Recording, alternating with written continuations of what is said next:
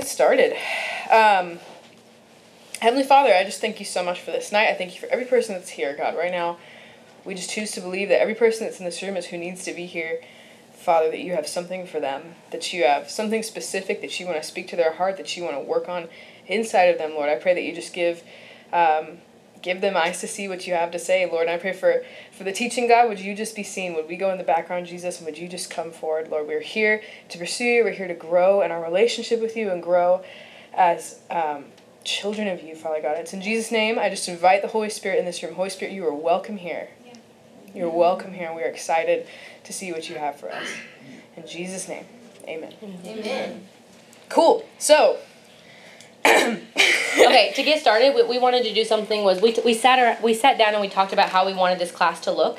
Yeah. Um, and as we were praying about it, we felt like we were going to share a personal story about what it's like to feel like you're not enough. And as we were both sitting around talking, we realized that we're very similar.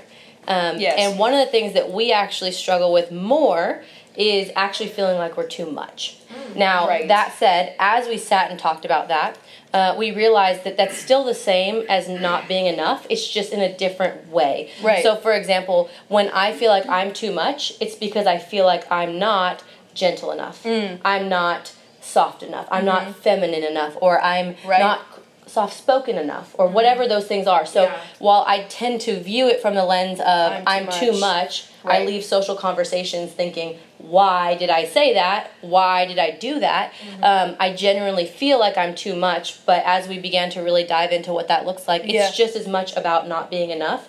Um, it's just not your typical things that people think like, I'm not strong enough, I'm not XYZ enough. So we both have experienced this in our personal lives. yeah. It's just when it came to coming up with a, a specific story, it was less was your like- traditional. Right. It was more like the too much or not enough. And actually, that's something I've talked about with students before um, in student ministry is, is if you ever hear this voice of too much, not enough, after you do something or take a jump out on something, you can almost 100% guarantee that that is the enemy every Right. time. Too much, not enough. They're basically the same conversation. Uh, so for me, we sort of talked, we just talked about general things.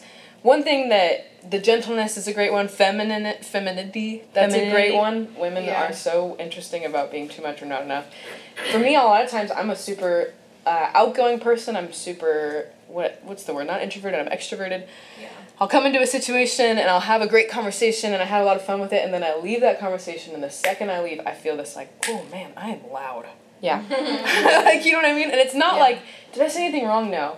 I, I just had this moment of insecurity. I'm too loud.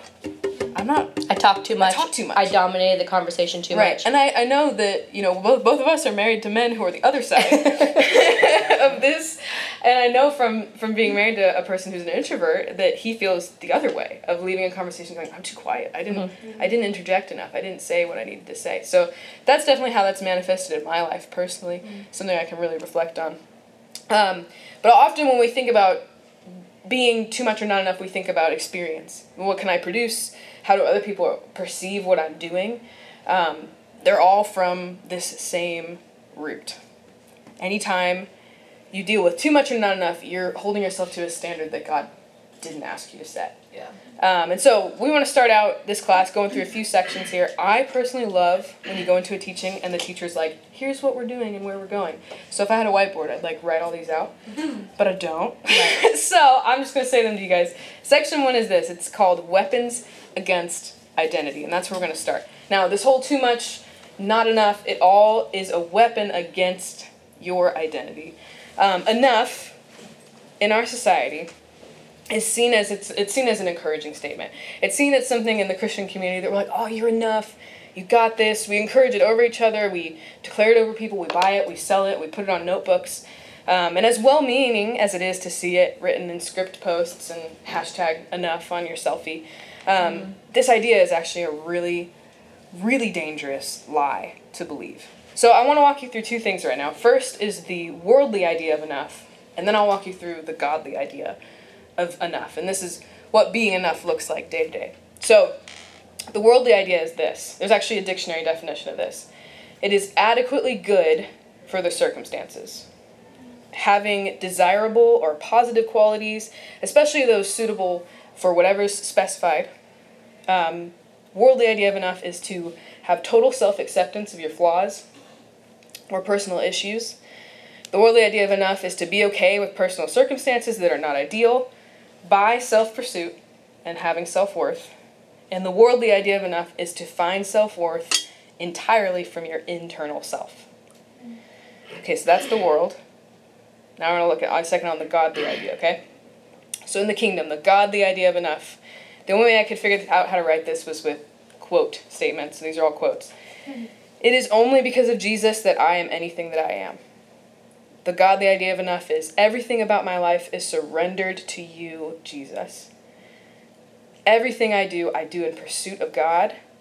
My worth is not from my hustle, it's not from my work or my ability, it is from my relationship with the Lord. And I trust in His power in me, not my power in me. Good. When we understand these definitions, we understand this truth, okay? And this is the this is the whole foundation of what we're saying, this weapon against your identity. The truth is is that we are not enough, and we never will be, and we were not designed to be. Right. So, just in case any of you don't know, um, I'm Courtney Haggard. This is Haley Wilson. We are recovered enough chasers. Yep. Sometimes it's like a daily Sometimes. effort. you know. Um, so we we are speaking about this from personal experience. Yeah. This is things that this is not us preaching at you because we read a book about it. This is stuff that we've walked through yeah. in our lives and continue to walk through uh, in different seasons of our mm-hmm. lives. So. Um, what we want to do is we want to start with some scripture. So if you have your Bible or if you have a Bible on your phone, go ahead and pull it out. We're going to look at scripture uh, 1 Corinthians 126 through 30. And I'll read it for you, um, but you can follow along. I believe this is the ESV version. It says, Brothers and sisters, think of what you were when you were called. Not many of you were wise by human standards. Not many of you were influential. Not many of you were of noble birth. But when God chose the foolish things of the world to shame the wise, God chose the weak things of the world to shame the strong, and God chose the lowly things of this world and the despised things and the things that are not to nullify the things that are, so that no one may boast before him. It is because of him that you are in Christ Jesus, who has become for us wisdom from God. That is our righteousness, holiness, and redemption. Therefore, it is written, Let the one who boasts boast in the Lord. So, what does this mean? This means that uh, God never chose you because you were enough or because you ever would be enough on your own. He chose you to be His vessel through Him so that you could boast of His glory and redemption, not your own. The world does not qualify us, God does. It's good. And we see this in that scripture. In Colossians 2 6 through 10, we can also see that we are alive in Christ. Mm-hmm. Another way that you can say that is that you are complete in Christ. So when we read this scripture, we see that, therefore, as you received Christ Jesus the Lord, so walk in him, rooted and built up in him and established in faith, just as you were taught, abounding in thanksgiving.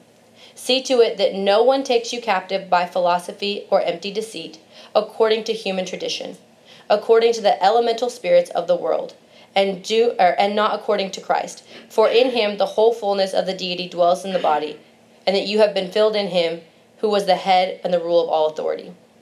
So you see that you are already complete in him. The scripture tells us that where our completeness and the spirit dwells in us, and that you cannot in your own strength add or subtract any amount of worth to yourself. That's good.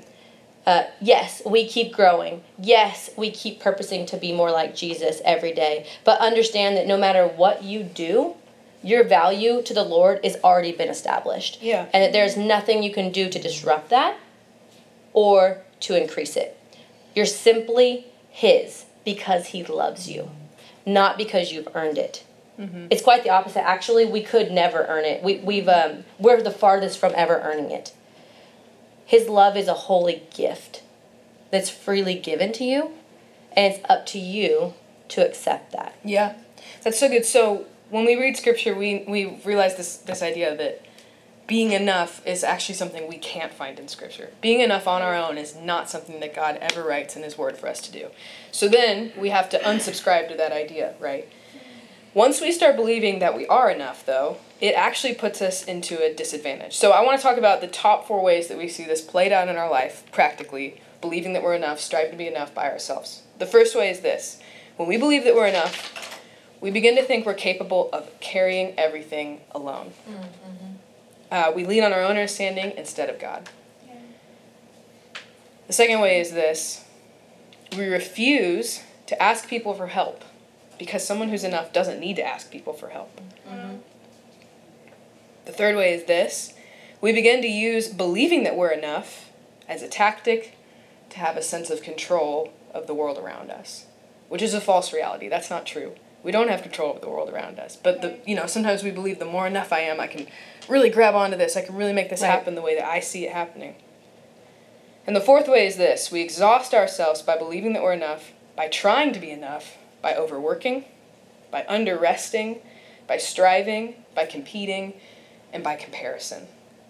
You before you move on, does this resonate with anyone? Oh, for sure. Okay, it's good. Um, I know for me, these are definitely signs oh, in my yes, life. Yeah, if, if I find myself in these areas, I'm like, oh, I'm operating in my own strength here, and I'm not like the places I, I don't know if this is the same for you, but where I'm most guilty of often operating in my own strength is um, striving in that sort of enoughness realm yeah. of trying to do it all and accomplish it all and prove not necessarily to other people but mostly to myself yeah. that I yeah. can do it. I think that I'm my harshest critic. Oh, totally. And I definitely am um, always holding myself to a standard that God didn't necessarily ask me to hold myself to. Right. And I find myself doing these things. Like these were when we were writing about this, this was like so how do you know when you when you're in an area where you're relying on your own strength for uh, your enoughness mm-hmm. and these were the things that we had talked about absolutely. so um, yeah.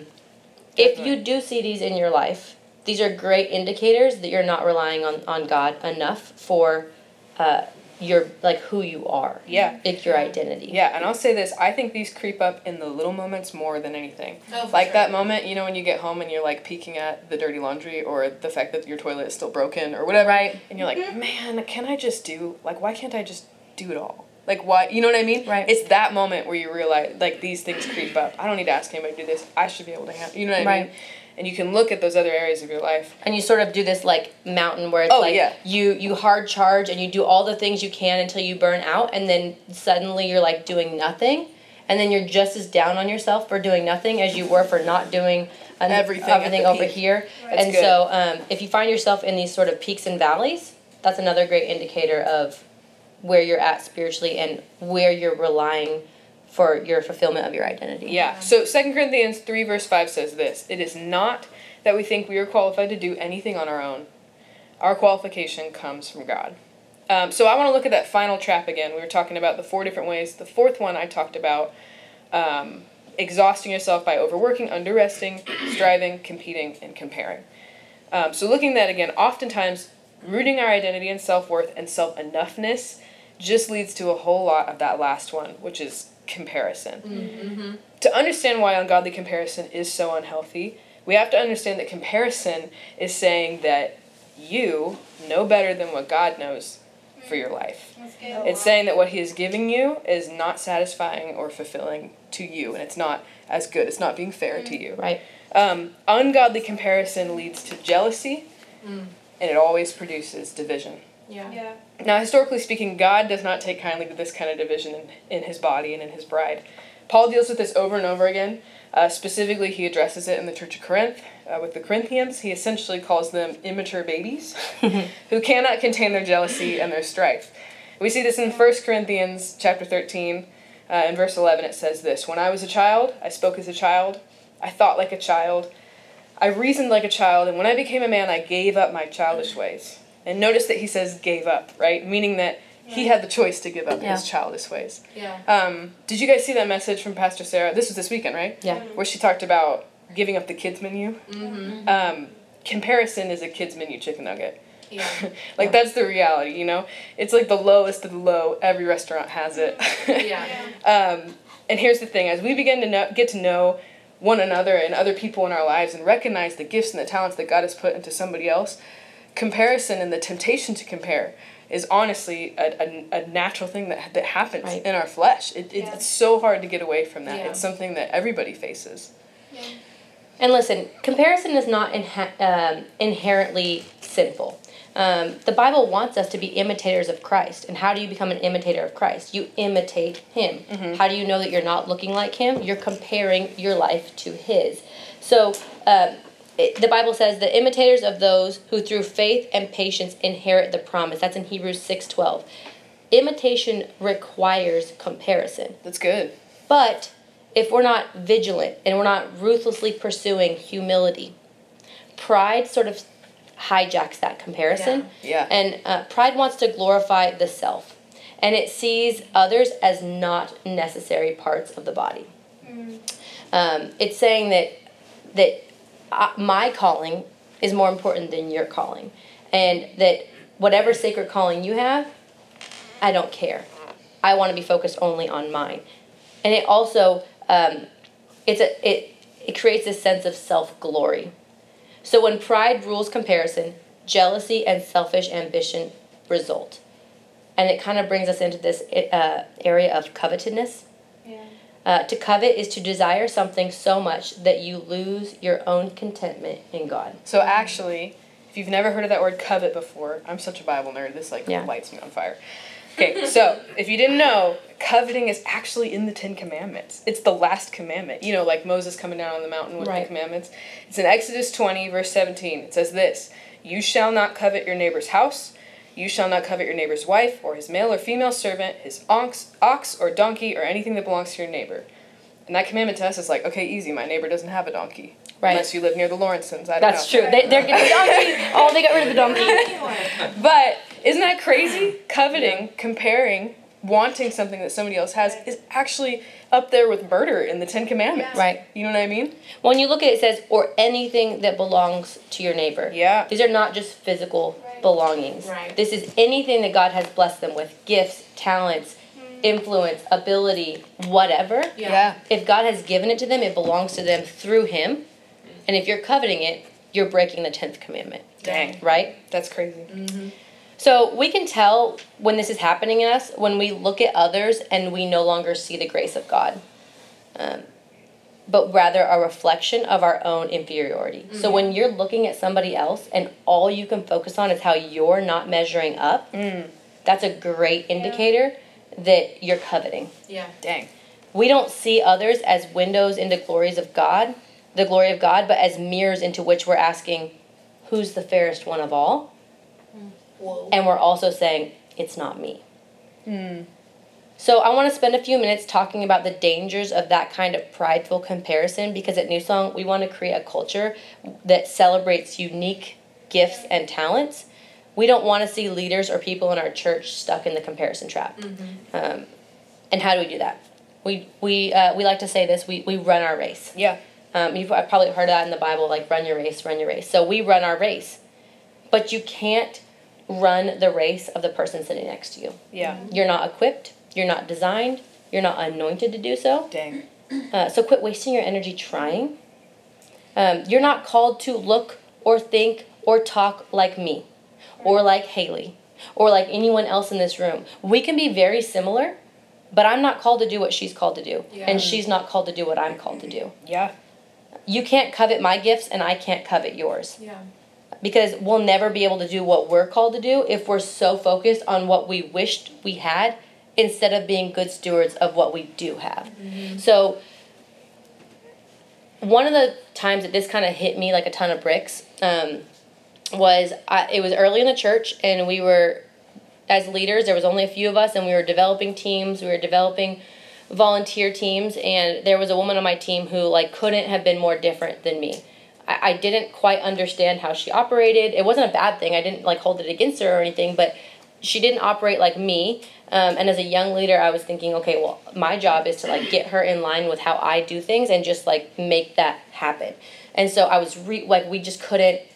She couldn't operate how I needed her to because she wasn't called to operate exactly like me. So I'm sitting down for an oversight with Pastor Sarah and I'm saying, I, I just don't know how to get her to do things how I need them, like I want them done, um, and, and and like to get her look to look like what I thought New Song's look was, and to to do X, Y, and Z how I thought it should be done, and she looked at me and was just like, I'm not trying to create 10 more of me. And I don't want you to create 10 more of you. I want different people on your team because they can see your blind spots. That's good. They can see your gaps. 10 of you, while you do want to duplicate like skills and things like that, like if you're looking for a new photographer for your team, you're going like to teach them, the yeah, skills. Yes. But you're not looking for someone to do it exactly like you do because you're never you're never going to fill those blind spots if Yeah. you do. Yeah. And so that realization, yeah, that realization really shifted a lot in me of how I lead and how I identify gifts in people and also really who I look for to be on my team. mm-hmm. I don't want someone like me on my team. I've already got one of me on my team. Yeah. I want somebody else Yeah. on my team. And so that's just something that really set, settled with me. And so I'm sure if you guys really sat and thought about it, you would probably find instances in your life where something like that happened where you're like, "Oh yeah, I for sure I can I can recognize that in my life. I either wanted to change somebody because I thought my way was best Right. or um, I wanted to be more like somebody else because I thought what they were doing is better than what I was doing. Um, so what do we do when comparison sneaks in and makes us forget the strengths that we do have? Um, that's where we where, what you want to do is you want to focus on Thanksgiving. Yeah. Yeah. Thanksgiving for what you do have because Yeah. thank God I'm not exactly like Haley. Because Thank then there would be two of I us. No. but there would be two of us, but only one of her job, right? Yeah. So like I'm so thankful that I, God blessed me with other things and other passions and other gifts because if there was just two of us sitting around in only one position, Yeah. somebody's going home unhappy. You know what I mean? Yeah. So um, just be thankful for what you do, what God has blessed you with. Uh, when when we forget, our hearts shift. We stop being thankful and instead we become consumed by the little things that we don't have. So Yeah. that's that dangerous place to be. If you're so focused on the little things that you don't have, we never really get to appreciate what we do have. You see Yeah. things like that, like, oh, I wish my house looked nicer. Right. Well, Well, I wish I Lord. had new floors. I wish Right. I had a new countertop. Yeah, those. And I'm not saying it's not. constantly- I'm not saying it's bad to to desire good things. I'm not saying that at all. Um, but if the reason you're desiring it is because somebody else has it and you don't, Yeah. then you're no longer thankful for what you do have: a roof over your head, food on the table, you know, people in your life, Yeah. God above all, God in your life, um, because Satan is a cruel manipulator. Mm-hmm. Um, he desires God's people to be ensnared and distracted by competing and comparing. And the more we look around and compare ourselves to different positions and um, things that are happening for this person and things that are happening for this person, um, the less we remember God's assignment for us. And that's what the enemy wants. He wants us Yeah. distracted from our own assignments. Yeah, for sure. So I want to talk about a few ways we compare. There are two, um, and they kind of hit me like a ton of bricks this week. So will be good. Ways we compare. Okay, number one, we compare with others. Physically, I wish I had that body. I wish I had those clothes. I wish I had the money to buy shoes like that. Hello. Um, financially, money. That's I just said that about shoes. Same kind of thing. I wish I had that job. I wish that it was easier for me to buy this amount of things. Spiritually, I wish God talked to me like He talks to that person. I wish I had that ministry opportunity. I wish I could just feel comfortable praying in front of people like that person does. So that's number one with others. Number two, this one's tough, is with ourselves, Yeah. with our own ideas. One of the biggest ways that we compare is with this idea of what we think we're supposed to be. This person that we create of who I'm supposed I'm supposed to be this this this and this and we're comparing ourselves to that person all day long. And I'm not saying don't have standards for yourself. Right. Obviously do, but make sure they are rooted in what God is asking you to be and not this invisible version of yourself that you're creating that you think is the most successful or most um, beneficial to the kingdom person. Yeah. When in reality, that person doesn't exist. Yeah. Yeah. Um, so social media has taken comparison to this whole new level of unhealthiness. And I know everyone's heard this like a million times because if you go to any conference, they're like, oh yeah, social media, it's made the world crazy. And like, that's true. I work in social media, so yes, I agree. Right. but I do think um, it's taken comparison just out the wazoo. Yeah. Everyone follows that, like, you know, people that you like to watch, i things that you're interested in. There's this one woman I follow on Instagram who is awesome. Like, she's so cute. Her house is adorable. She has kids, blah, blah, blah. She's a young mom. I'm like, I like to follow her. She's an influencer, okay? She just had a baby about a month ago. And this is what this made me think of. She had a baby about a month ago. I was following her on social media and watching her story. And I was really excited to see, oh, she's about to have her baby. Like, I wonder what she's gonna post. I'm about to be a mom. I wanna see, like, what can I learn from this? All of her posts were like beautiful. Immaculate. She's, she's like in the hospital bed reading a book, and like there are several books on the side. Exactly. and I'm thinking, wait a minute, that's not how it's supposed to. She had like two books. I'm actually two or three different books with her, and there's all this beautiful lighting and clothes in the hospital. I'm thinking, man, you must have worked really hard yeah. to make it look like that was maybe it really was that smooth and painless. But how dangerous is it if I look at that and go, well, that's how my birth needs to go. Right. That's like that needs to be my story now because if I if I was maybe spiritually younger, I might look at that and be like, dang, I better amount to Right. this level, or I'm not being a good mom, or I'm not being a good person. I can't do that. Um, It's so Yeah. dangerous. So before we only compared ourselves to people we do life with, friends, family, neighbors, and we didn't know everything they were doing at all times. So there's not a lot of good material to compare yourselves with. Right. But now there's like this sea of endless people that you can constantly compare yourself to and what they're doing and what their story looks like and all of that good stuff. When it's not just social media too, I mean it can be your art, your craft. I mean if you're a musician, we have access to like incredible musicians Yeah. that we Exactly. can hear all the time. And you're if you're a musician, you're like, yeah, I can see how much better they are than me, or a vocalist, or Yeah. whatever. Um, Or we the have, other way. We yeah, we have expanded access to everything. It's not just social media. I mean, it's it's Yeah. any any Yeah. form of uh, Yeah. access you could think of. We have it. The Yeah. world is at our fingertips these days. And comparisons, like I said, a natural response that rises out of our flesh, right? Not our spirit, our flesh. We need to learn to recognize that and put a stop to it. Because, Yeah. like Courtney said, it's a dangerous place to live in constantly. Um, it rots away the good fruit that God has called us to produce, Yeah. and it majorly stops us from running our own race. Right. Yeah. I think we can also uh, That's good. fall on that as parents comparing our kids to other kids. Oh, Yeah. absolutely. Especially with milestones. Oh, Always feel like absolutely. maybe there's something wrong if your kid doesn't do exactly what another Yeah. kid does. Actually, like that you're just putting these happened. Unrealistic expectations on your children. Right. So. We just that just happened. Um, I was dropping my daughter off. She's two. She's like mm, like seventy five percent potty trained. And I'm not saying that to brag, um, because it's like not going as smooth as it did with my son. My son, it was like easy. With her, I'm like, you're so strong headed. I wonder where you get that from. Um, and so she's wearing underwear over her pull up, and someone was like, "Oh my gosh, she's already potty trained," and I was like, "No, I guarantee you she peed in that pull up because I know she did." And this morning she put shorts on just that, so she could poop in her shorts because she didn't want to go on the potty that was right there. So um, yeah, she's not potty trained. So don't like look at me like I've got this under control because I don't. Um, but we're getting there. So absolutely comparing kids. That's such a great point. Um, Yeah. a- And that's something that's prevalent too because so many people are parents or marriages. Marriages Yeah, happens a lot absolutely. too. How come uh, I wish my spouse was more like this person's spouse, or I wish um, I was a, a better wife or husband like this person, or I wish our marriage looked like that. I wish we could have conversations like that. The social media is the worst for me because I'm still really newly married. And like I was in this group recently where it was like a bunch of married people and they're like, How often do you and your spouse like focus on intimacy, whether it's sexual or physical? And these people with their answers, I was like crying. Aw. I have never felt so affected. I was like, man, Trevor, you are so great, and I'm like the worst wife ever. Aw. If this is real.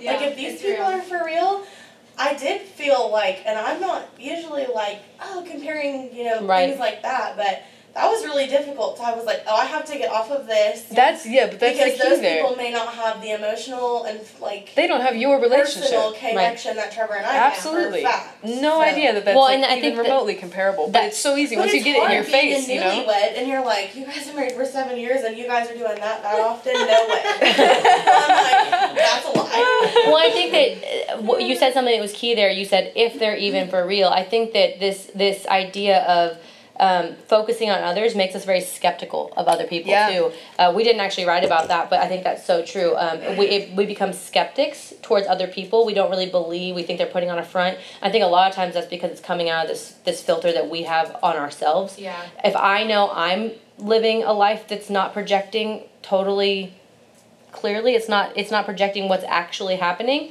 then i believe and i'm not saying this is you but like for in my life if i'm ever skeptical of someone it's often because i'm like i've been there where i put the face on Right. Yeah. and i just hope no one found out Yeah. and so i think that those are great warning signs if that's something that you struggle with and also knowing that when you do pursue God for your identity and your fulfillment and your quote unquote enoughness, you can hear those conversations and have them be encouraging to you rather than discouraging. That's good. So um, Yeah. if you're in a marriage community and you the people around you are someone pe- couples you want to emulate that's great. Get in community where you have strong people around you. That's that's really good to have it's a tool in your belt because then you can follow in their footsteps and get some wisdom and advice from them.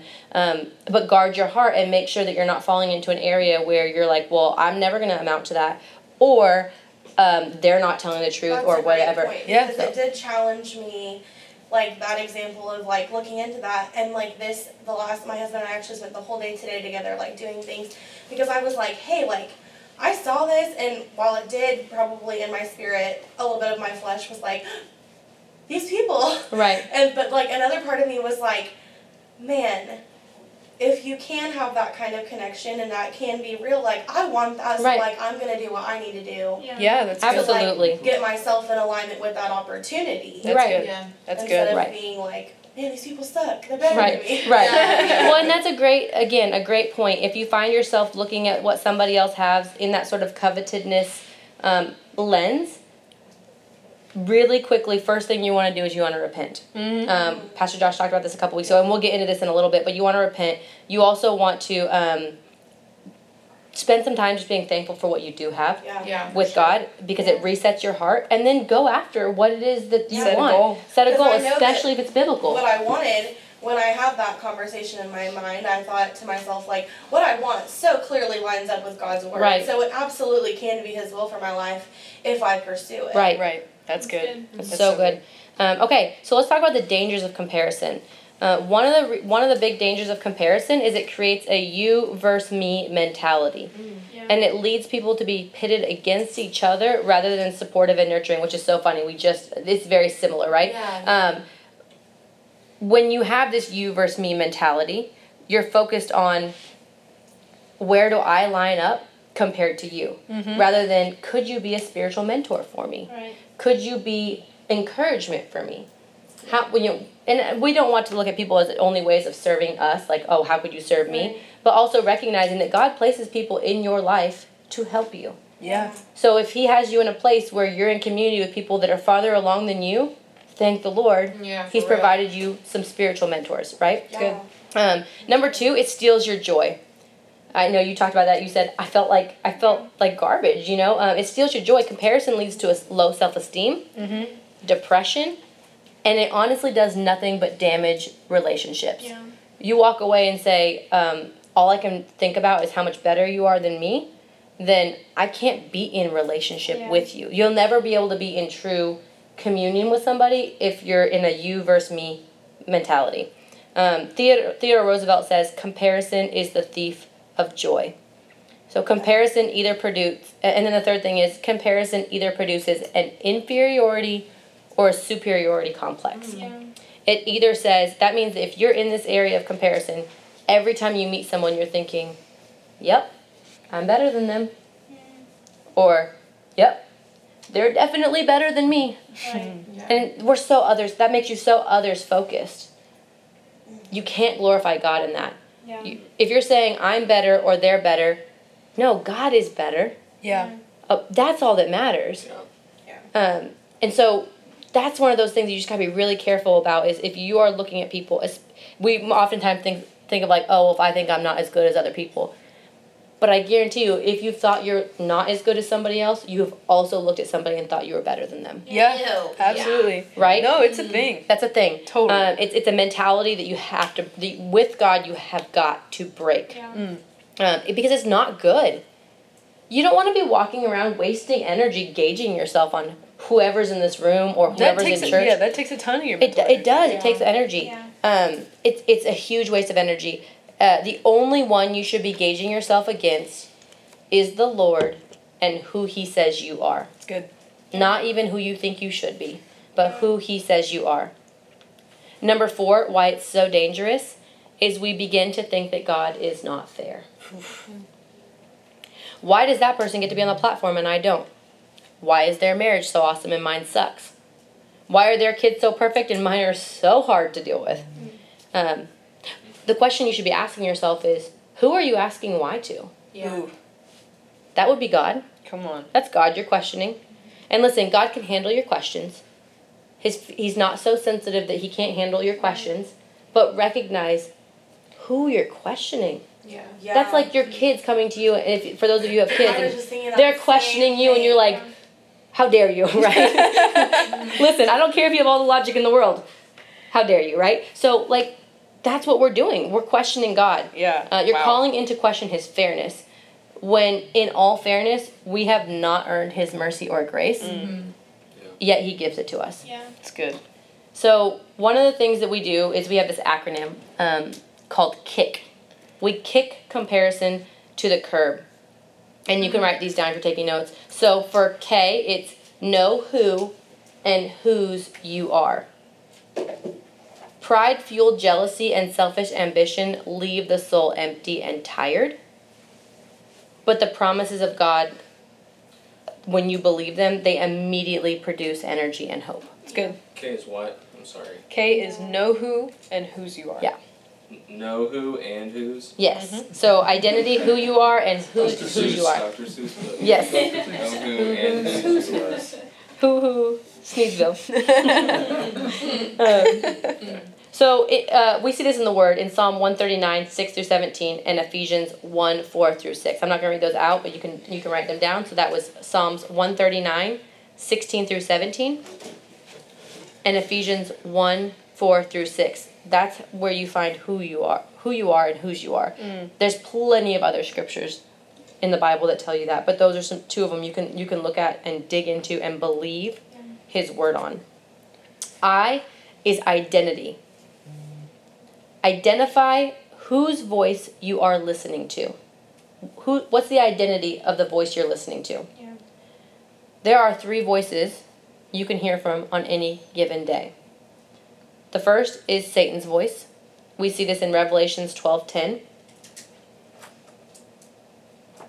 You can hear your own voice. We see this in Jeremiah 17:9. And you can hear God's voice. Mm. We see that in John 1:14. When listen, when your voice or the enemy's lies are loudest in your head, that often correlates to a season. Uh, like for me, example, like to give an example, when my voice, my own consciousness, and um, the enemy's lies are loudest in my life, it often correlates to a season in my life where my relationship with God is not as strong as it should be. Yeah, Um, that's good. it, I kind of liken it to uh, a friendship with on Earth. If I'm not talking to a person every day, guess who's not speaking into my life every day? Yeah. That person I'm not talking to. So in order to have a relationship where somebody can talk into my life every day, I have to talk to them Yeah. every day. Oh, It's yeah, good. And you're being too much. And I'm being too much. I probably I probably pushed them away with my too muchness. so you know it's probably my fault. You know whatever. They're just better than me. Um, but but honestly, if your voice is too loud in your head, the, the, or the enemy's lies are too loud in your head, and you're having a hard time, or you feel like you're not hearing from God, strengthen your relationship with the Lord. It's good. I know that seems really basic Yeah. building block stuff. But I'm telling you, if you strengthen your relationship with the Lord, you're going to hear his voice. Yeah. And if God's voice is loudest in your life, comparison won't be Yeah. Right. Yeah. That's good. I think it's just like when you talk to a friend though, like as you like talk on the phone, the more often that you talk with that person, it becomes like second nature. You get in their your car to drive a five minute drive down the block and because you've been calling that person You call them again. every time you get in the car, you're like, I got in the car, I have nothing to say, but I called you. Yeah. And I think when I'm walking with God often, it's so easy to accidentally call him. Right. Oh yeah. Mm-hmm. But when I'm like real busy, Yeah. out of touch, ooh, the kids got baseball, ooh, the kids got, I got this. Right. Come on. ooh, Well, I'm tired now, so, Right. and then I'm That's not good. calling. What's so interesting too is we often think of it as expended energy. That I don't have the energy to do that, or I'm just. may- I'll start again tomorrow when I could be better at it. Mm. We believe that we have to produce this sort of energy to come to God, when in reality, our energy comes from the Lord, Yeah. Yeah. and you are refreshed when you walk away from that. That's. It, yeah. That's a lie from the enemy telling you you don't have the energy, you don't have the time, you don't have the capacity, you can't do it well enough. Listen, if all you have is five minutes, take those five minutes. Yeah. You'll walk away so much more refreshed. And and it's kind of like, listen, I never believe exercise people when they're like, you'll eventually like it. I'm like, whatever. listen, Liars. I don't I don't love it, but I do recognize that I like the results that it produces in my life, and mm-hmm. I know that I feel better when I exercise more often. So while I don't love it, it becomes routine and habit to go to the gym, and then once I'm there and I've got Hamilton soundtrack in my ears, I'm like cooking, you know. And I didn't want to be there. I didn't want to go. I, I like I drug myself to the gym, but then I walked away thinking, man, I'm so glad I did that. Yeah. I have much more energy. My Yeah, body feels good. more in line. So it's kind of like that. If you if you feel like you have something that's stopping you from going to, to God, I'll tell you what, that's not God stopping you. Yeah. Yeah. Come on. Um, and why why is there a roadblock? What do you think is causing that stop? It's probably the enemy not wanting you to commune with the Lord. Yeah. So don't be afraid to just dive in where you're at. Just do it. Do something. Little's better than nothing, you know. Uh, and that starts to build. Uh, number or excuse me, letter C is contentment. The opposite of covetedness is contentment. Yeah. To be content means that even when things are not perfect, I am content because I am experiencing experiencing Jesus as the satisfaction of my soul's thirst and my heart's hunger. Mm. I truly believe he will meet every need and satisfy every longing. That's contentment. But can I let you in on a little secret? You have to learn to be content. Come on. Contentment is not a natural reaction. Yeah. 1 Timothy 6:12 says, "I have learned that in whatever situation I am to be content." So even apostles, even the the, the, the authors in the Bible had to learn to be content. So how much more so do we have to learn to be content? Yeah. Come on. When we are content in Christ, we are less prone to compare. Yeah. And I get that you haven't arrived yet. I haven't arrived yet. Nope. You haven't arrived yet. Your baby hasn't arrived yet. Long way, long way to go. Um, but you can be content where you're at right now. And you can be thankful for what God has given you Yeah. And who God has designed you to be. Yeah. That's good. So, how do you learn to be content? Um, quit asking what's wrong with you and start focusing on what's right with you. Because I guarantee you are not 100% wrong, Yeah. Yeah. right? God created you, He didn't create you 100% faulty. That's good. Yes, we all have faults. Yes, we're human. Yes, there's things that we're walking through. But there's good because you have God in you. There's goodness in you. Yeah. Theodore Roosevelt also said, "Do what you can with what you have where you are." 1 Timothy 6 6 says, But godliness with contentment is great gain. So true wealth is found in godliness and contentment. It's not possessions, not new cars, not new homes, not um, that's not true wealth. That's Yeah. physical wealth, and that's great. Listen, if, if God bless you financially, that's great. Um, I believe that, that God has a path for you. I'm not going to compare myself in any of that, but what we're talking about is like true wealth. Um, it consists of godliness and produces a contented heart. A richness of the soul and spirit in itself is gain. Um, so, and I know this section's a little bit long, but uh, people who are often looking for something to fill their lives physically, it's because they're empty in that spiritual aspect of contentedness.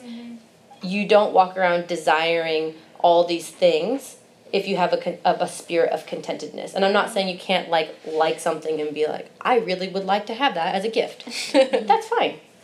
Desire good things in your life. That's fine. But don't walk around so discontent because you don't have it in your life that you're not contented. Because here's what happens. You get it and it's great for like 2.5 seconds Yeah. and then you're over it. Yeah. Like the anticipation of getting it is more than the thing oftentimes. I'm like, "Oh, we're getting uh, like an air fryer. We don't have one, but like if we did, you know." That would be cool. That'd be cool, right? And I'm like, oh, and then you get it, and you're like, you cook one meal, and then you're like, ah, in the pantry, and you never see I'm it not again. keeping right? it on the counter because it's ugly. so- right, right. Or whatever, you know, insert XYZ thing. Um, because we think that if we could be happy, if we get this this item or this relationship or this person This or job. this position, Yeah. this job, this influence, whatever, if we won the lottery, that we'll be happy, but that's not where true happiness comes from. That's like fading happiness. That's just a, it's fleeting, is what it is. Uh, so this passage teaches us that the things that we can acquire as our in our own right. Um, Oh, wow. listen, the Bible. um, Is that a they don't make us happy. Uh, godliness, which is being like God in action, is what we can. That's where we can get contentment. So, NK, really quick, is keep your eyes on God. Keep your eyes on God. Purpose to be so caught up in God and His Word and His will and His work that you don't have time to compare yourself to everyone else. Quit looking at the person next to you and fix your eyes on Jesus. That's so good. Okay, so that's the end of that first section, weapons against identity. What we're gonna do, and I love to do this in. Man, I meant to bring a speaker. A pregnancy brain today, y'all? I'm telling you. I love to do this in freedom classes because I think that um, as much as we can talk about stuff that God's shown us and that we've been praying about all week um, and for months now, the Holy Spirit does so much more than that. Right. So our so what we've learned in section one is that our independent sense of enoughness must have nothing to do with who we are, or who we ought to be, or who we think we are. It has to have everything to do with who God is. So once we recognize these things in ourselves, the Holy Spirit's the only one that can reconcile these things in our lives. Um, so we're gonna take some time. I'm gonna play music, I guess, on my phone. Yeah. Because I didn't bring a speaker. Yeah, okay. Oh yeah. What do you think's louder? Your big phone. I think this one's probably louder. I'll play music here. I don't. Is what you put on the table? Are those anything? Or is that not ours? That's ours. Okay, But cool. you- you is that move it. this? No. Okay, cool. Never mind. Ignore that. um, we're gonna ask some questions, and then just while we play music, just you, Holy Spirit, journal, phone, answer those questions for yourself. Some of these are super deep. We're not gonna ask you to tell us what they are. Right. this is for you and God, and just to have a moment to sort of reflect on all of the different things that we talked about. So get cozy, shift around a second. I'm gonna go find music really fast. I've been comparing my shoes to Courtney's shoes this whole time. These were a Valentine's Day gift. So I went to this. Listen, Cool. I don't. I don't like. I I have a really hard time like spending money on me, except when I accidentally go to Target and I'm like, oh, clearance section, so many sh- things. But uh, normally, like if it's shoes or something, which you wear very regularly, and it's a pretty decent investment, right? I I'm not I'm not trying to like win you anything here, but like shoes are a decent investment, especially if you wear them frequently, right? And so, but I have a hard time spending money myself. And so I was like, Justin, I really want a pair of Vans. So I go up to the store and I found a pair that was on clearance, but they were like a smidge too small. So I was like shoving my foot in them. I was like, it's cool, they'll stretch, they'll stretch. And I really wanted the white ones, but they were $15 more expensive. And I was like, no, it's fine. I'll just cram my feet into the black ones. It's cool. And like a couple days later, it was Valentine's Day, and Justin came home late for work, and I was like, "Oh, that's weird. What were you doing?" And he's like, "I got you a present." And he bought them for me, which I mean, we share money, so it wasn't really like he bought them for me, Yeah, but that's still nice. but it was still really nice that he Yeah. went on his like. because you never would have done that. I wouldn't have done it for myself. That's exactly right. But you would have wished you had. That's right. So yeah. Yeah, those are cool. All right, so let's take a second here. I'm just gonna listen to some new song worship. Um, okay, first question is this: What lies are you believing right now? Um, yeah, you should you should listen to this sometime. They're pretty good. Um, no, what lies are you believing? And another good way to phrase this question is, Lord, what lies am I believing? Maybe you're like, I'm not believing any lies right now. Every battle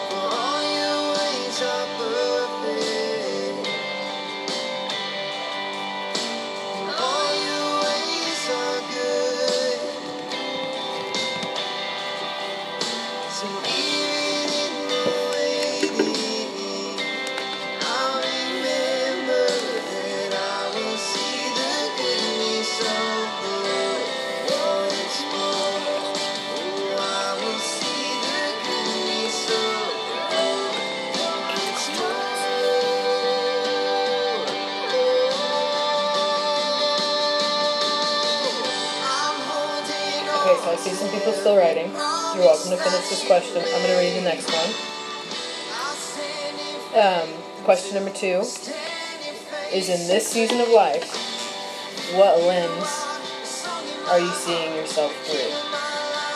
And that's another question that you can rephrase to God, what lens do I what lens do I have? What how am I seeing myself Yeah. right now?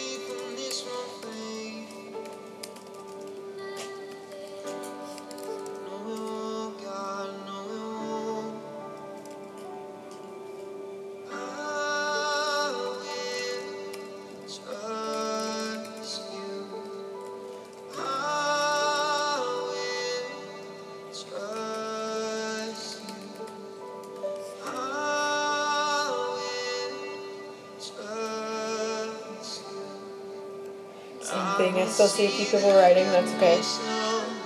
But I'm just gonna ask the next question. Um, number three.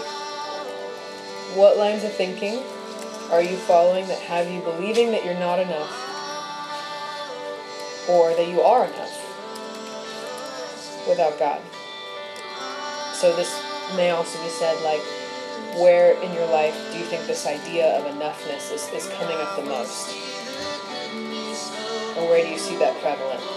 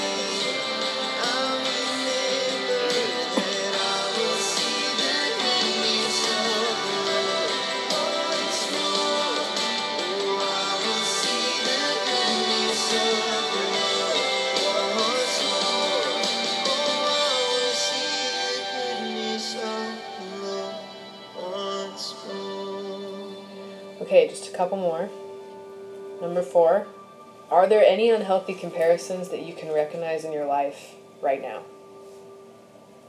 And if they are, write, if there are, write them down.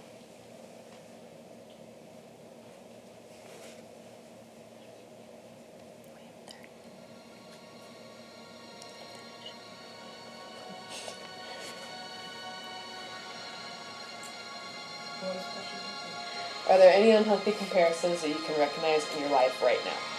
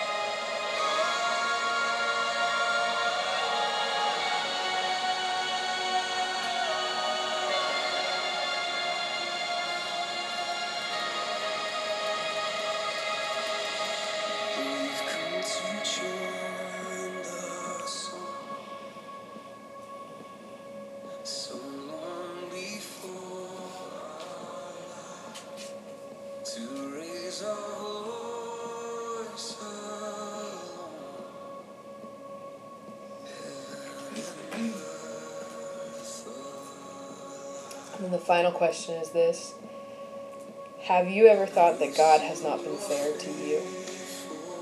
Take a second, recognize. If you have, repent, and ask God to show you His heart in that situation. So I'll just say one more time. Have you ever thought that God has not been fair to you?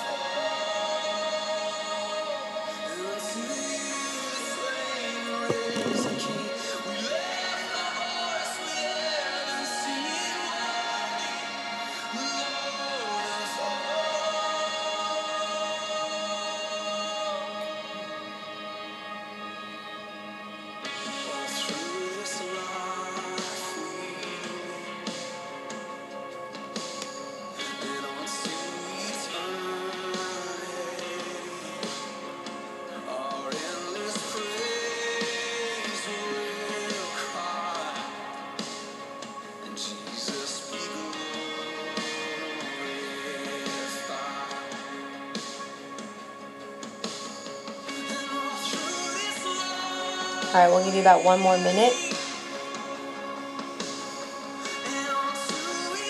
If the Lord's really speaking to you, then this is probably something you can revisit in your next quiet time.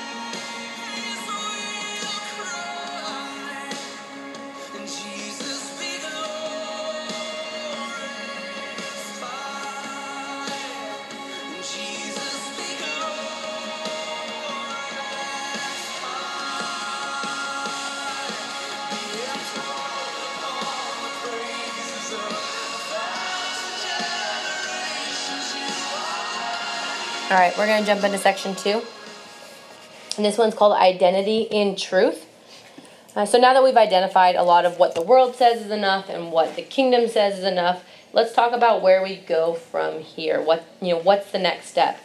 Uh, the truth is that the enough mindset is so prevalent in the world that we're actually called to be counterculture. Um, so we do this by rooting in truth. We we we go counter culture by seeking the truth. So what does getting rooted look like? It means getting in the word, getting with God, getting in community, and it means getting free. We want we want you free from the bondage of striving for or feeling like you're always missing the mark to be enough. So the first ingredient required for and this is our cooking class. Um, the first ingredient required for freedom is is truth. We need God's truth. What do you cook truth at? And truth is like a How long? 450, you know? wow. right? Wow, quick. I mean, it's like fire, right? Yeah. Truth is like fire. It's probably a five. It's probably a broil at like 500. Okay. Top. Yeah, it's like a real crispy Yeah, truth, it's you know? like so. And so, uh, five minutes. Hashtag crispy truth. Okay. That's, that's nice. Uh, Crispy. Whatever like that's the fire of the Holy Spirit was, that's the temperature you cook it at. Um, so, but anyways, what I'm saying is it's not it's not truth in a sense of like my truth or your truth or the world's truth. It's the truth because God's word is the Yeah. truth that we should be measuring everything by. Uh, we uh, we know that the way of the kingdom and the world looks different and oftentimes opposite of each other. So let's look at this passage from Paul in 2 Corinthians 12 9. It says, Each time he said, My grace is all you need. My power works best in weakness. So now I am glad to boast about my weakness so that the power of Christ can work through me. Paul's talking about boasting about being weak. Nothing is more counterculture than that. You don't often see people walking around like, look, I'm so weak. You know, like that's just not how our culture works. yeah. But we see Paul doing that. Uh, boasting about being weak is not about sharing your problems on Instagram Mhm. or to every person that you meet or uh, ruminating over and over and over again. That's not what we're talking about in boasting and being weak. Uh, that what we're talking about is boasting about your weakness and your strength in God. Yeah. So boasting is about being weak, meaning we're boasting about God's strength. I wanted to touch on this. This was kind of a side note that I added into here was about um, when we're talking about weakness and sharing our weakness.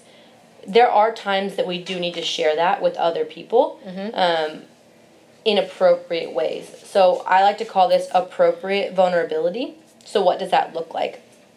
Um, when you're still dealing with something, when you're still walking through it, appropriate vulnerability is sharing with discernment Yeah. and only with those who are mature enough to handle it. Yeah. If no, if they cannot help you, Yeah. they don't need to know. Yeah. Okay?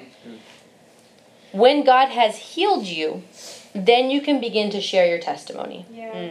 with others. That's the difference. You don't walk up still going through something and st- because that's the difference between sharing a testimony in God's glory and spewing, Yeah. right? Yeah, that's good. Sometimes people think that vulnerability is just telling everyone your problems. That's not the case because Yeah. it doesn't promote healing at all. Yeah.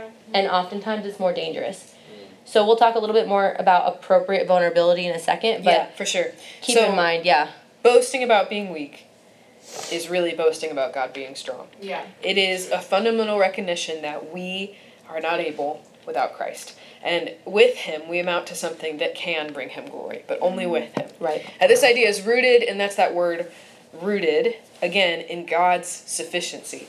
Not in our own sufficiency, but in His. And remember that definition we said of enough earlier? Uh, this is a re- revisit of that kingdom definition, but from God's word specifically. Side note for me as well. in the same way that God's strength comes from God's sufficiency, it's important to note that love for yourself also comes from the love that God has for you. Yeah. Often we hear that we must choose love for ourselves, and we assume that that means by ourselves. Hmm. And it's true, we do have to decide to choose to love who we are, but we're not meant to fully realize that by ourselves. Yeah. right, God the Creator has sufficient love for us and love for ourselves that we cannot achieve without Him. It's not possible. And if you're struggling with identity in the area of really loving who you are and who God made you to be, seek His sufficiency there and not your Yeah. own. Okay, side note over. Um, it was for freedom that Christ set us free. So we have to come to terms with our insufficiency. Okay, we have to come to terms with our own sense of being insufficient without God and step into His more than enough grace. That is so hard to do in our culture. Right. It's counter culture to say, I'm insufficient and I know that. I'm not not enough, I'm not all that. I'm insufficient without Right. Christ. Right. Rid yourself of the idea that enough is an action that you can mm. attain. That's Yeah. good. You can do something to get there, right? That is not true.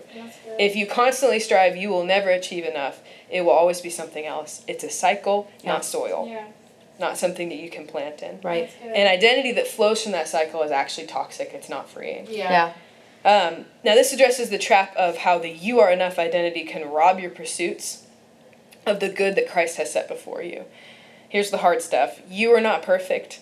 They are not perfect. No one but Jesus is. And you rob yourself of truly enjoying yourself and those you've been blessed with when you can only focus on the fantasy version of who you are, or who they are, or who you should be.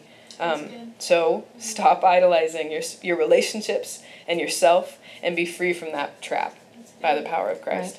Um, and when we do this, we have to take these lenses off of how we see the world. I mean, the reason I'm saying worldly and godly definition is because we all grew up in the world. Yeah. We can see the enough stuff. We can see the be sufficient on your own stuff really easily, right? Yeah. This is an area where we have to put on kingdom lenses. So, what is the kingdom? A lot of people think the kingdom is like heaven. Like, when I get to heaven, Right. I will be in the kingdom. No, heaven's already a kingdom. Right. The kingdom is for earth. The kingdom is right here and right now. Um, we can actually ask God to help us see that. Lord, help me see the kingdom in this. Help me see with your kingdom eyes, Father. Yeah. How to how to know that I'm insufficient without your grace. Yeah. So now we know that freedom is available.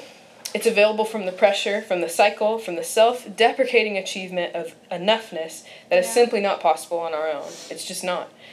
But freedom is not strictly immediate. Um, here's a good definition of freedom to walk by. This is actually Jackson's definition, so copyright Jackson Wilson. But write this down freedom is right now and not yet. Ooh. Ooh. Much like forgiveness, did anyone hear Pastor Josh talk about this? Forgiveness yeah, a couple Two weeks weeks ago. Two weeks ago, man, they blend together. Uh, they Yeah. do. Um, he talks about the process of forgiveness being one that we must circulate through over and over and over again. And why is that? Well, besides the obvious, we're all humans. Um, it's because we're constantly growing and we're, we're constantly learning. Look back up at that Corinthians verse. God's grace is sufficient for us here, and then tomorrow when we struggle again, and then the next day when that thought comes up, and then the next day when that thought comes up, we thought we were done with. That's good. And to bring that full circle, even in the kingdom, enough in the kingdom, is claiming an identity rooted in the truth that as a Christ follower, I am still growing and I am already complete. That's good. Um, I'm still figuring it out, but Christ loves me anyway. Yeah. I may make mistakes, but God is for me and I repent. I have a lot of work and a lot to work out still, but He is sufficient and will show up for me again and again and again. There are many cool opportunities that are before me, but it's not my strength that they came my way. It's because of His faithfulness. Yeah. I may have a lot of good happening right now, but I still need Him every single second. I'm still growing every day, and His sacrifice made me more complete so that I can walk out this life in His goodness. Mm-hmm. I'm good. free right now and not yet. Yeah. You are more than your circumstances. So here's the catch stop identifying with failures and stop identifying with victories. Yeah. Stop identifying with anything that is not Yeah. Christ because your identity is only found in Him. It's rooted in Yeah. His truth. Yeah, and you know, you talked, you started to talk about this a little bit a second, a second ago with loving yourself. Um, Mm. The Bible tells us in First Corinthians thirteen that no matter what our gifts or talents are, our overall calling is to love one another. But in order to do that, you must first love God and then yourself. Yeah. You cannot love from an empty cup. That's good. You must love out of your overflow. Love that is not expressed out of an overflow of God's love for you is actually just selfish desire. Dang. It's not true love. You might say, Well, I love my kids, or I love my spouse, or I love my family. And that's true. But if you're not loving them from an overflow of what comes from the Lord, then what your love is really doing, what, what you're really talking about is, um, is a desire to not lose what you have. Dang. I don't want to lose my kids. I don't want to lose my spouse. I don't want to lose my family. Come on. It's about what that would do to us and not the overflow of the love that God has for us that flows out to people. Yeah, that's good. These people, these things in your life, um, they can become sources of fulfillment to you. Yeah. And the people in our lives either become expendable or a crutch for fulfillment. The Bible says that all good things come from Him. Yeah. And if you agree that love is a good thing, then you must agree that God is love, and therefore the gen- your genuine love must come from Him. To fully accept His love for you and to love yourself as God loves you allows you the opportunity to love those around you with a pure godly love, and it allows you to live out your ultimate calling, which is to love one another. It's good. We're gonna do a couple more questions. Yeah. We'll do these a little bit quicker um, 'cause we have about 15 minutes and we want to do some prayer time at the end. So we're going to do a couple of questions. Uh, again, she's going to play some, some music. If you can't fully get through these, just write them down and then kind of revisit, okay? Uh, the first question is What is the truth of my identity? What is the truth of my identity?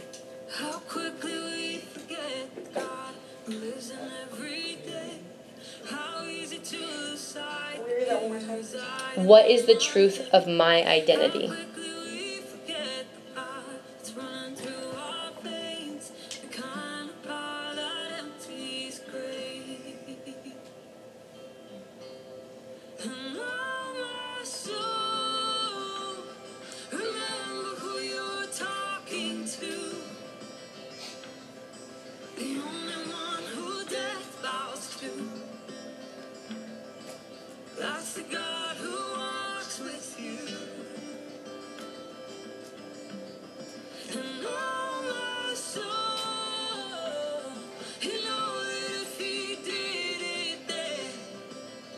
All right, the next question is What has been preventing me from choosing the freedom you have for me?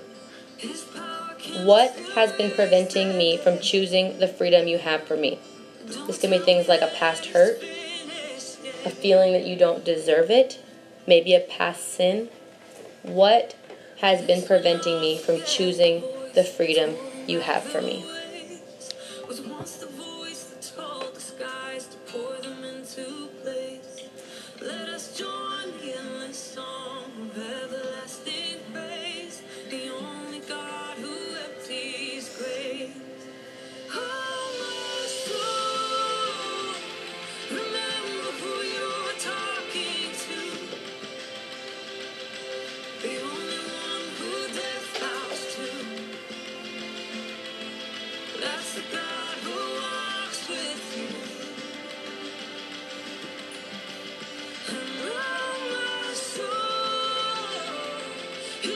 The next question is Do I have people in my life that I can be appropriately vulnerable with? Do I have people in my life that I can be appropriately vulnerable with? If the answer is yes, who are they? Identify those people. And if the answer is no, ask God, what steps do I need to take in my life to identify or find these people?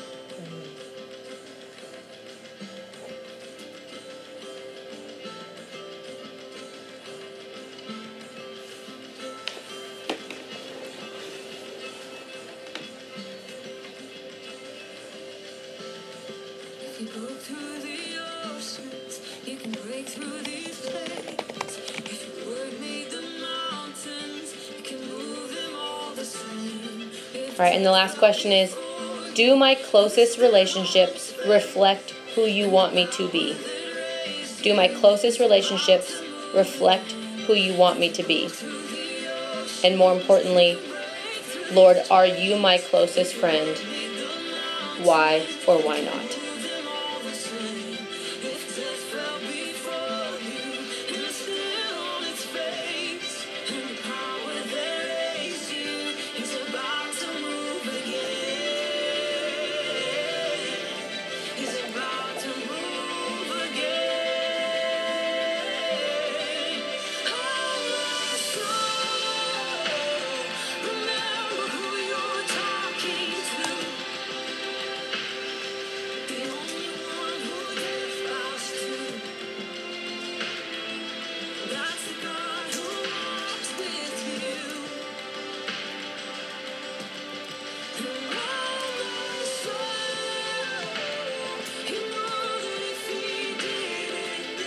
Okay.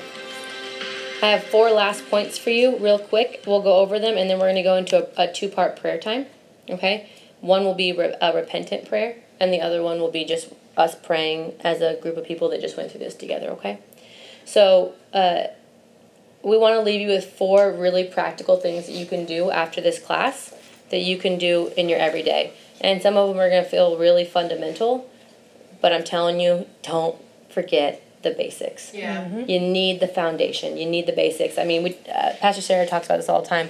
Uh, was it was it Michael Jordan's basketball camp? Yeah. That it's called Back to Basics, and these kids they send them right back to basic school. Basics, basics, basics. Okay.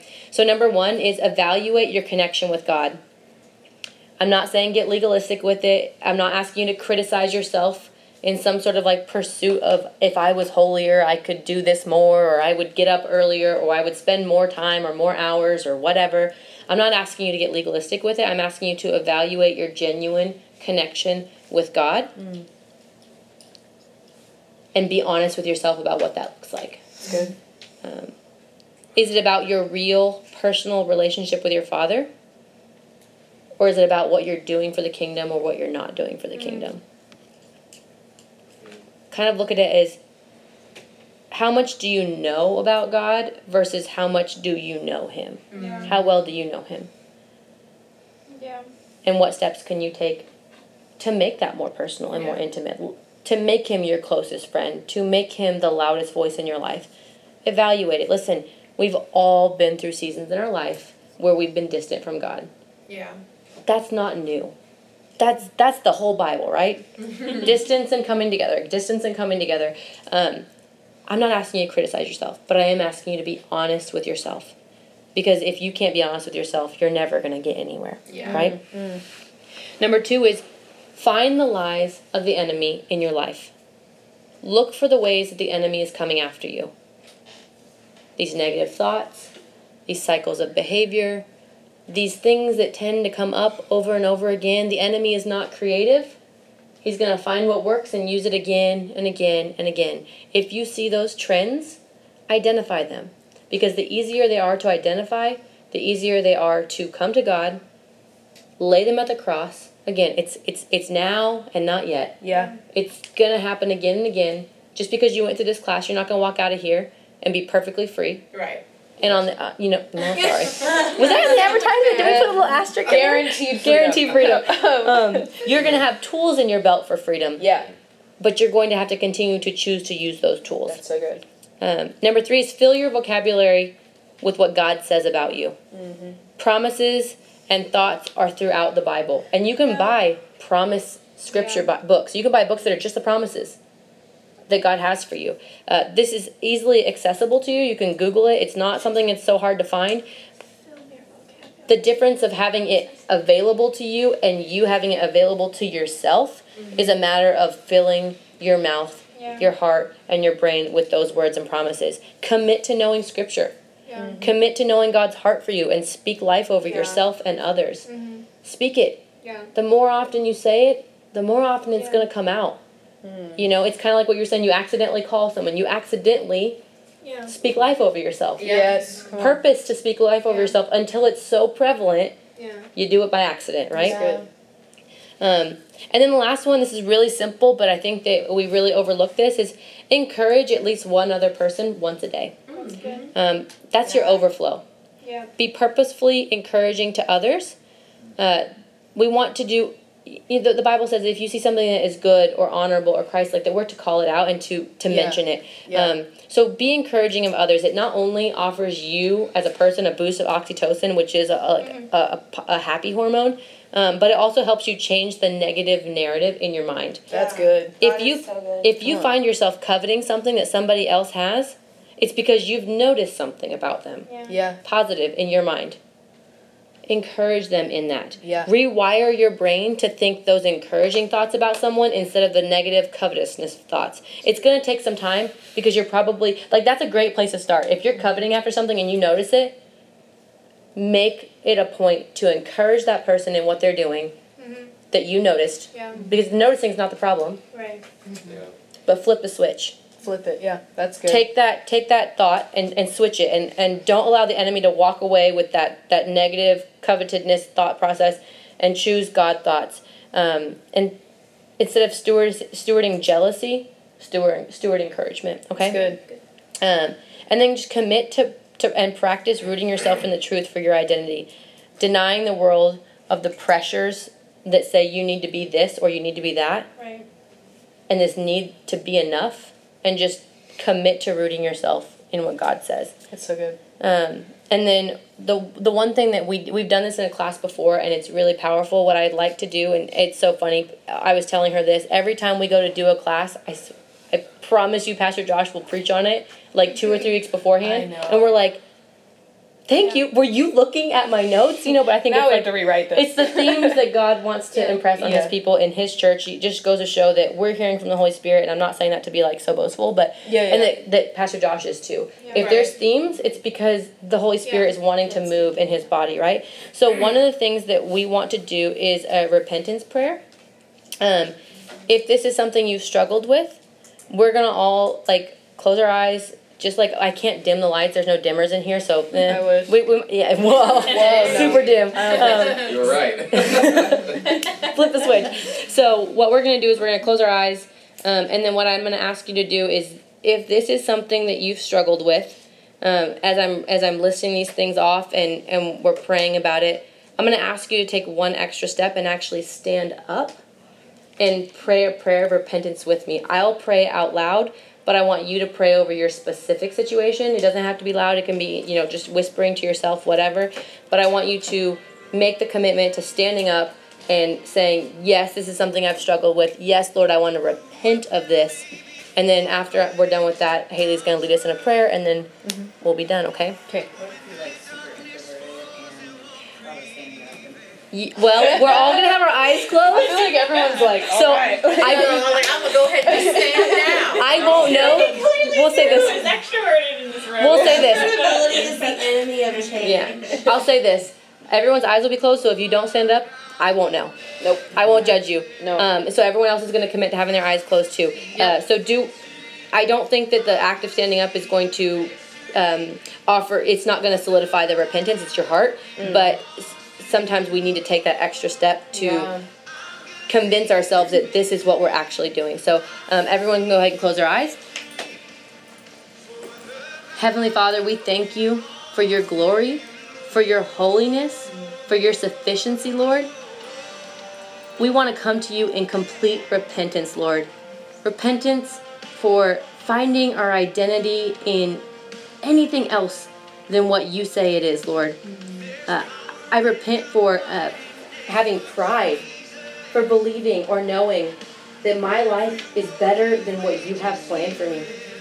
Lord, I, I, I repent for believing that I am superior or inferior to anyone, uh, any of my brothers and sisters, your sons and daughters, Lord. I, I repent that I have looked at your creation and gauged myself and judged them against what you say I am. Lord, I, I, I repent for believing that I am the source of my own sufficiency. Yeah. I repent for the pride that I am sufficient enough. Lord, I repent, I repent for striving for things like acceptance or possessions or refusing rest. Yeah. Lord, your word says rest is commanded. Mm-hmm. I repent for, for forsaking rest. Lord, I repent for. Lord, I repent for seeking anything other than your holiness. Yeah. I repent for coveting what somebody else has. I repent for believing myself insufficient in you, that you were not enough for me. Lord, I repent for forsaking our relationship. Yeah. Lord, I repent for not putting you first. I repent for getting my life out of order. I repent for not rooting. I, re- I repent for finding soil that is not good. Yeah.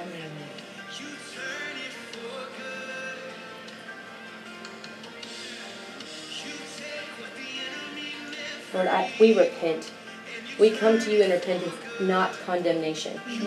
Yeah. We want to repent because we believe that when we repent and we come to you, that our sins are washed clean.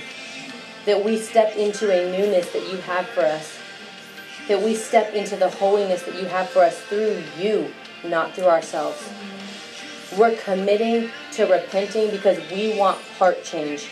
Yeah. We don't want to just think that this sounded good and walk through this class and we heard a lot of great one liners and we took some great notes. Lord, we want to have a heart of repentance. We're on our knees repenting, Lord, because you are good.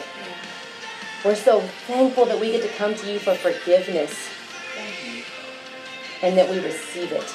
Lord, we receive the gift of forgiveness.